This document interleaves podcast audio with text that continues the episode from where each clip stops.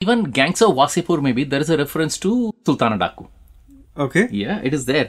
But only thing is, it showed him alive even in 1941, whereas Sultana Daku had actually been hanged in 1920s. अगर आपने कभी अपने माँ बाप की बात मानने से इनकार किया है तो ज़रूर आपने उन्हें ये कहते हुए सुना होगा बागी कहीं का बट इन रियलिटी बागी होते कौन है baghis are essentially gun toting outlaws और ये दिखते कैसे हैं माथे पे काला टीका बड़ी बड़ी मूछे, कमर पे गोलियों से भरी बेल्ट और हाथों में बंदूक। रहते कहाँ हैं? बीहड़ जंगलों या नालों में। और करते क्या हैं? जमींदारों और गाँव वालों को लूटने का काम। इस डिस्क्रिप्शन सुनकर आप सोच रहे होंगे, ये क्या बागी बागी लगा रखा है? Just simply call them a daku man but let me tell you friends a baghi and a daku are not one and the same thing There's much more than meets the eye here. So hold your horses as today we take you on a ride through the ravines of North India with the one and only National Award winning author Balaji Vittal, whose latest book, Pure Evil The Bad Men of Bollywood, published by HarperCollins, सुनाती है कहानी बॉलीवुड के villains की Red FM and HarperCollins presents अरे ओ सांबा कितना इनाम रखे है सरकार हम पर? मैं हूँ विलेन। वेलकम बालाजी चंबल घाटी में आपका स्वागत है। जय भवानी मोहित। बालाजी इन डाकू और बागियों ने बॉलीवुड में एक्चुअली एंट्री कब की? 1950s के दशक में शुरू में ही आने आने शुरू हो गए थे। उसके पहले भी थे। आ, लेकिन 1950s में जग्गा डाकू आवारा तो वहीं से शुरुआत हुई थी। और 1950s में मदर इंडिया भी बनी थी उसके बाद फिर जिस देश में गंगा बहती है तो इसकी धारा वहीं से शुरू हो गई थी। 1950 से ही ये काफ़ी बॉलीवुड में हावी हैं। What's the reason कि why did like suddenly Indian cinema started to portray characters like these? देखिए डाकू तो थे ही ना उन दिनों भी डाकू हुआ करते थे। Sultana daku was very active in the 1920s so they were part of the menace in the you know non urban areas और वहाँ पुलिस भी कुछ नहीं कर पाती थी। सो so, जब भी शहरी फ़िल्में नहीं मतलब नॉन शहरी फ़िल्में जो बनती थी जिन जिनकी भूमिका गाँव में होती थी वहाँ तो डाकुओं का आना जाना तो काफ़ी स्वाभाविक है इसलिए फ़िल्में जो बनती थी it had a sprinkling of dakus that's a reason because they there they existed out there and your book also talks about कि एक बागी और डाकू में फ़र्क है। क्या है वो फ़र्क? देखिए, डाकुओं को किसने जन्म दिया? जमींदार, साहूकार, किस तरह से एक्सप्लॉयट करते थे गाँव वाले को? हाँ बैंकिंग सिस्टम उतना रेगुलेटेड नहीं था, इसलिए इतना लूटते थे, उनकी माँ बहनों को छेड़ते थे। अब कौन चुप रहेगा? पुलिस भी कुछ नहीं कर पाती थी। क्योंकि जमींदार, साहूकार गाँव के बड़े हत्ते करता थे तो पुलिस भी क्या करती थी वहाँ से? सो कुछ युवकों ने समझा कि भाई, अब कानून हमारे हाथ में लिया जाए। क्योंकि उनके साथ इतना अन्याय हुआ, और कोई चारा नहीं था। वो लोग थे बागी। क्योंकि वो क्या करते थे? जमींदारों से लूट के गरीबों में बांटते थे वो। देवर लाइक रॉबिन हुड लेकिन डाकू जो है वो सिर्फ़ अपनी मतलब के लिए करता है। He just comes and loots and takes the money away यहाँ तक कि अपने लोगों को भी ज़्यादा पैसा नहीं देता सब अपने पास रख देता है वो। He holds it so that's the difference baaghi is more of a Robin Hood sort of a character where is a daku is more black you are trying to say कि अच्छे डाकू भी होते हैं और बुरे भी होते हैं। हाँ मतलब कुछ लोगों को यही लगता है कि somewhere it's like a catharsis कि मैंने गलत काम किया है, उसके लिए कुछ दान दक्षिणा दे दें लोगों को यू नो ताकि उनको लगता है कि मेरा गिल्ट जरा कम हो जाएगा। बाकी ये भी होता है कि he becomes a vigilante for the villagers कि कहीं कोई जमींदार कोई ज़बरदस्ती ना कर पाए। किसी गाँव वाले के साथ, किसी गरीब, किसी लाचार लोगों के साथ वो ज़बरदस्ती ना कर पाए। बंदूक हमारे हाथ में भी है। तो कहीं ना कहीं वो एक कलेक्टिव रिवेंज ले रहा है। कलेक्टिव रिवेंज ले रहा है not just for himself but for the whole society okay कि वो करके मैं तुम्हारा रक्षक हूँ हमसे पुलिस कुछ नहीं कर पाती है मैं करूँगा। नेवर न्यू कि डाकुओं की भी इतनी नोबल इंटेंशंस है।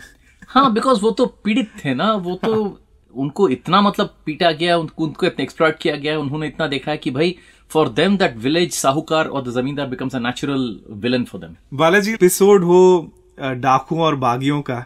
So I have to say this dialogue अरे ओ सांबा कितने आदमी थे। You know for me nothing defines pure evil more than the Gabbar Singh of Sholay What makes him such an inseparable part of Indian pop culture? उसके पहले ऐसे कोई villain हुआ नहीं था। Also very weird character was completely black उसमें कोई back story नहीं था कि किसी जमींदार ने उसके बाप को लूटा हो उस, उसकी बहन से छेड़खानी की हो ऐसी कोई कहानी नहीं थी। वो बुरा था वो पैदाइशी बुरा था।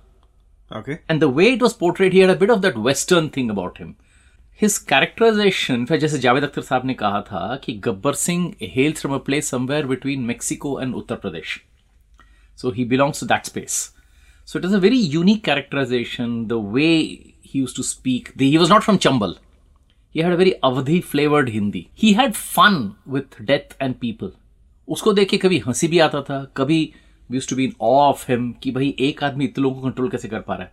दूर दूर तक पुलिस नहीं है। पचास कोस दूर दूर तक बच्चे रो न रोए पुलिस ज़रूर पचास कोस से दूर है। आखिर जब पुलिस कब आती है? जब ठाकुर उसको पटक के फेंक के उसके हाथ को डिसेबल कर देता है। True. उसके बाद ही पुलिस की आने की हिम्मत पड़ी।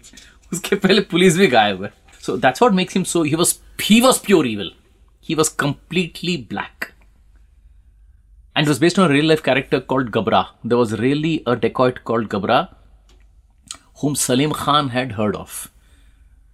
तो उनसे ये कहानी सुन के उनको लगा कि इसको हम एक फ़िल्म में कर सकते हैं ऐसा कैरेक्टर हम बना सकते हैं सो so, ऐसे कुछ हुआ था गब्बर सिंह का व्हाट एन इंटरेस्टिंग फैक्ट कि he was based on real life character Gabra see apart from villains like Pran Amjad Khan Amrish Puri almost every leading man of Bollywood ने कभी ना कभी एक डाकू का किरदार ज़रूर निभाया। है So what really attracted these actors who are used to like, you know, playing the so-called good guys to such roles?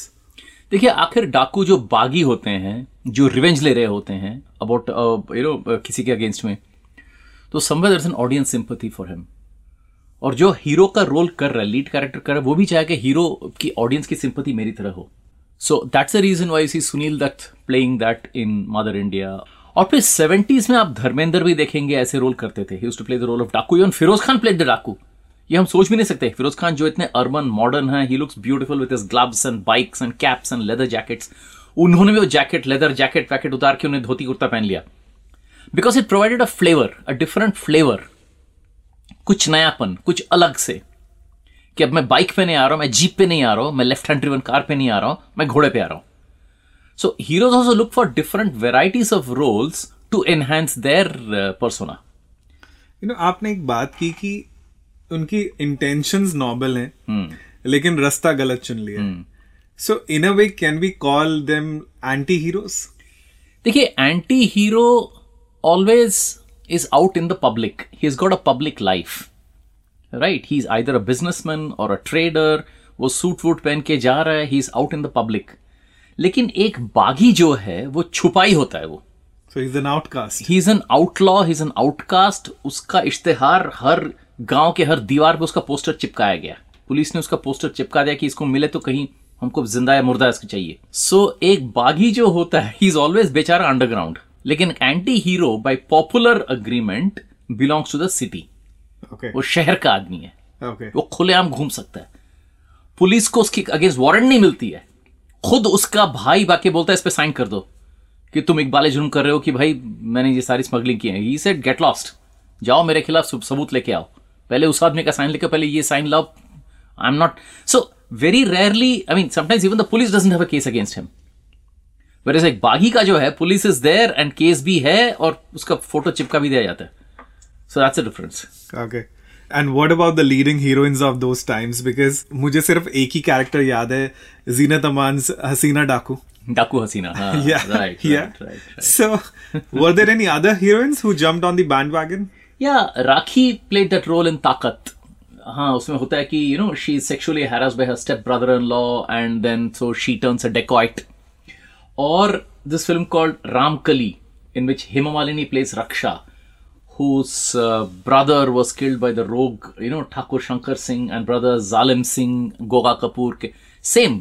मतलब वो भी पीड़ित होते हैं लोगों से फिर वो मजबूरन और this movie called Sherni in which you know Sridevi plays Durga Okay. सो ऐसे भी कुछ फ़िल्म हैं यू नो बिकॉज़ क्या होता है? A man may get looted by the zamindar और by the Thakur and what will do the women he would rape them he would molest them So somewhere they're also victims. They're also personal, physical victims, not just financial victims. So उनमें भी तो गुस्सा हो सकता है ना उनमें भी खौफ हो सकता है उनमें भी रिवेंज की भावना हो सकती है सो वो भी डाकू बन सकते हैं Great to know there was a gender equality yes here. yes absolutely there was gender equality In a couple of decades later, in 1970s, Bollywood got bitten by the cowboy bug, Hmm. and we see कि डाकुओं का नाव अब make over हो गया So Bollywood bandits now were like upping their fashion game.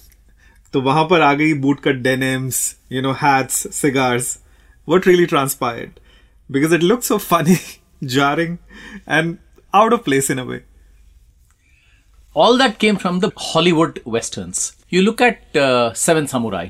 उसके बाद है Magnificent Seven. Then came the Dollars trilogy. Somewhere that also resonated with Bollywood.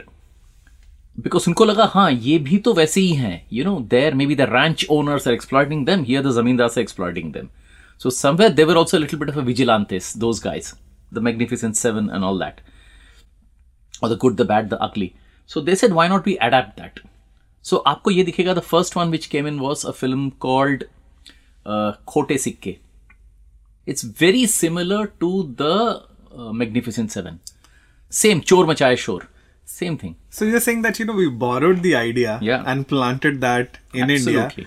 Did the audience accept it? खोटे सिक्के worked you know Firoz Khan the man with no name he wears a cape and a hat गांव में कौन hat पहनता है भाई who wears a cape and who wears a black dress and the big boots कौन पहनता है वैसे नहीं पहनते if you look at a film called wanted in the 1980s एक इंडियन गांव में एक आदमी जो है वो he is wearing those big hats and boots and all the thing अभी See transpose ज़रूर करो but don't copy blatantly right true. So uh, खोटे सिक्के somehow worked because a band of merry bandits, you know, coming and जंगा बोल के जो डाकू था उनको they tried to overpower him and all that. So it sort of worked because somewhere the underpinning theme was curiously similar. That is the band of vigilantes who take things into their own hands. They're having fun. They have that attitude, but yet, you know, there's a bit of romanticism in the way they're carrying out their work. So if you look at Khote Sikke worked, Chor Machai Shore worked, Sholay worked, Jay and Viru. वही तो वही थे seven people there were two people Yeah. वही तो था it's not those very serious grim looking dacoits like in Mother India और मुझे जीने दो यहाँ पे इट्स मोर ऑफ़ चलो यार हो गया अब तो हमको जीतना ही है लड़के जीतना थोड़ा हँसी मज़ाक में भी कर लेते हैं थोड़ा like- एटीट्यूड भी मारते हैं So say the melodramatic dacoit became a fun dacoit. Became a attitude वाला डेकॉइट Okay. हाँ Flamboyant. फ्लैम्बॉइंट डेकॉइट आजा देख लें क्या कर लेगा तू Okay. He's not going to brood over the past. He's going to have fun with the future. Also, the way you he's know, taking revenge. Your book terms this entire genre curry westerns. Curry Western. Yes. That's a very interesting term, right? Balaji, for me, two watershed moments in the history of dacoits in Indian cinema has been one Mother India, जहाँ पे एक माँ जो नरगिस जी play कर रही है she ends up killing her own son with a बंदूक in her hands. और दूसरी तरफ है uh, Bandit Queen, where Seema Biswas, you know, played Fulan Devi, and the film was directed by Shekhar Kapoor.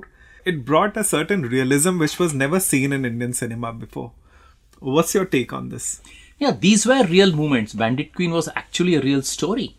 And Bandit Queen, the way it portrayed the reality in terms of how the village girls were exploited. फूलन के साथ बचपन से उसको repeatedly she was harassed, groped, heckled, raped. उसको किसी ने नहीं छोड़ा न गांव के बड़े बुजुर्गों ने न पुलिस ने किसी ने नहीं छोड़ा उसको anybody who looked at her said you know we going to have fun with her so it it showed the whole thing so openly uh, that, you know, we couldn't even face that reality. Mother india also was a was a battle between ideology and realism. कि माँ बोल रही है, जो भी हो, सच्चाई के रास्ते से भटकना नहीं. whereas this guy says, Birju बोलता हर चीज़ होता नहीं है. तो उससे वो भी तो ठीक नहीं काम कर रहा है। So but mother believe no two wrongs don't make a right there other real moments like जिस देश में गंगा बहती है वेयर अल्टीमेटली द फैमिली जो है, उसके बच्चे मजबूर हैं, डकैत, वो भी सोचता है कि नहीं I don't to pass on this legacy to my children I don't want this legacy of crime and you know this सब to fuse I don't want this to pass on to my children let me come out into the open if the government is giving me a chance to redeem myself let me take that opportunity मुझे जीने दो. Same thing it's reality he gets killed in the end because ultimately the law abiding forces are stronger So there have been quite a few real movements. What happens is somewhere these decors also have a slightly soft core. So if you look at this प्राण जाए पर वचन न जाए वो आके उसको डांटती है कि बेशरम कुछ कर नहीं पाता है तू and then suddenly he gets his realization हाँ ठीक है, अब मुझे ठीक बनना है so somewhere they were also little bit of there was a bit of a child in them where एक ज़ोर से किसी ने डांट दिया this see the point okay so it was these dacoit these had some softer shades of characters and that provided for real moments like you see your or even you look at uh, your ganga jamuna Ganga Jamuna was a dacoit story starring Dilip Kumar and Nasir Khan, two real life brothers.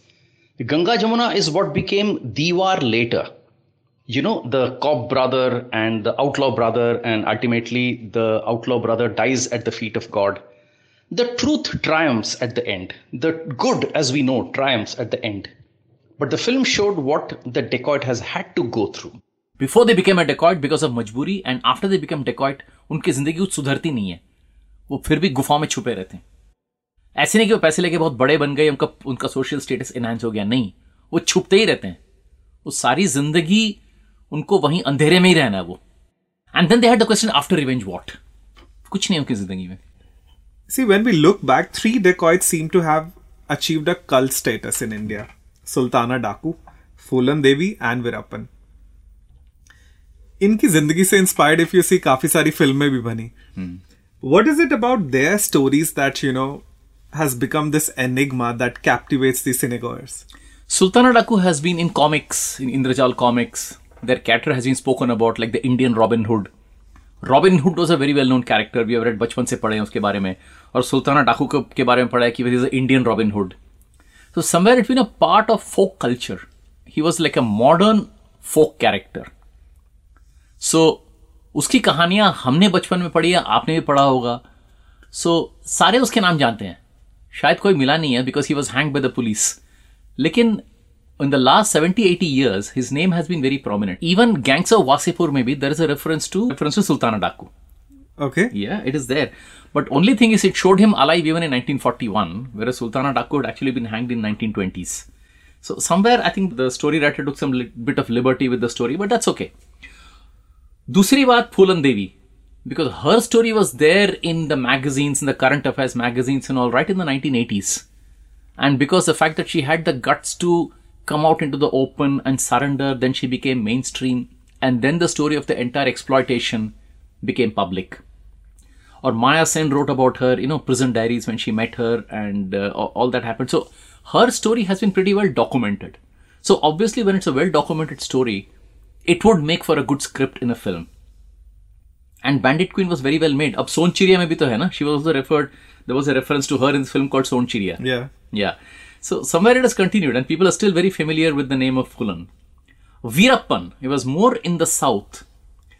Uh, every week or every fortnight there was a coverage of his in Tamil magazines. Nakiran बोल के एक था. So he used to actually go and interview him. So in a way he was in the hiding, but उसके बारे में खबरें काफी आती थी. His stories used to lead actually कि इस fortnight में वीरप्पन का कोई इंटरव्यू निकला है. in the 90s. So that way, if you look at, they have been pretty much mm, part of current affairs, part of the news we read, or part of the folk tales we'd love to hear about. Okay, so so you're saying that you know the their coverage, the, the documentation of their lives generated a Lot interest, of interest, public lot interest. of public interest. Okay. So from all the bandits that have been portrayed in the Indian cinema, आपके favorite कौन से and why? The role that Vinod Khanna played in Mera Gaon Mera Desh. He was the black villain. There was nothing good about him. And he got more popular applause than the hero Dharmender. It was a pity that uh, the Bollywood industry didn't persist with Vinod Khanna as a villain. He would have made a very good villain, but maybe he was too handsome to be the villain. So they got rid of him, moved him as a hero. But if you look at Vinod Khanna's role in Mera Gaon Mera Desh, I think he did a fantastic portrait. That's one of my favorites. Okay. We see that despite the immense popularity of these dacoits, somewhere around the 1980s, ये प्रजाति बॉलीवुड से लुप्त हो गई Y देखिए जैसे मैंने थोड़ी देर पहले कहा वो पैसा जो लूट रहा है जमींदारों से या गाँव वालों से वो पैसा लेके करेगा क्या देखिए money has to be in circulation for the business to grow पैसा चुरा के मैं छुपा के रख दूँ तो क्या होगा ठीक है अ, जमींदार और अ साहूकार कुड बिकम अ बैंकर ठीक है? समवन लाइक अ शाकाल और a villain could call himself a businessman a dacoit cannot call himself anything else and his money is not in circulation. He can't even go and open a bank account. और सारी ज़िंदगी जो छुपा है वो कहाँ कहाँ तक छुपेगा? And ultimately Google surveillance comes and you know police networks become more and there वो जो मोबाइल पे बात कर रहे हैं पकड़े जाते हैं। तो they get smoked out of the villages they get smoked out of the jungles छुपने की कोई जगह नहीं है। प्लस इतने अकलमंद तो थे नहीं वो, कि एक बिज़नेस में चालू करूँ यहाँ पे। क्योंकि फिर look at it their agenda was what revenge after revenge what कुछ नहीं। So that's why the movie called Aakhri Daku, Vinod Khanna की जो मूवी थी they are wearing corduroys and all that but this is ये ये कहाँ तक की ज़िंदगी हम जी पाएँगे? There is nothing beyond that so it was a dead end for them existential delivery existential कुछ नहीं है इसके बाद में। Right so that's why somewhere they they hit a dead end and if you look at you know Seema Parihar surrendered and Phoolan surrendered and this guy was liquidated Paan Singh Tomar also got killed right that is part of history ये सब हुआ था। So obviously even the film had to follow that same thing that same terminality and say कि भाई यहाँ पे डाकुओं का किस्सा खत्म है यहाँ पे। So technology brought the end to the reign of Dakus in Bollywood. technology and the lack of scalability of their activities and the lack of what nextness what next कुछ नहीं था इसके बाद क्या कुछ नहीं था और जहां कुछ अग्रसर नहीं हो पाता है वो तो खत्म ही होना है ना True. With this, Balaji, we have come to the end of it. Thank you so much for taking us on a ride through the Chambal Ghati and its legendary Dakus and Daku Hasinas. I'll see you in the next episode of our podcast, Mehu Villain. बच गया साला Red FM and HarperCollins presents अरे ओ सांभा कितना इनाम रखे है सरकार हम पर मैं हूँ विलेन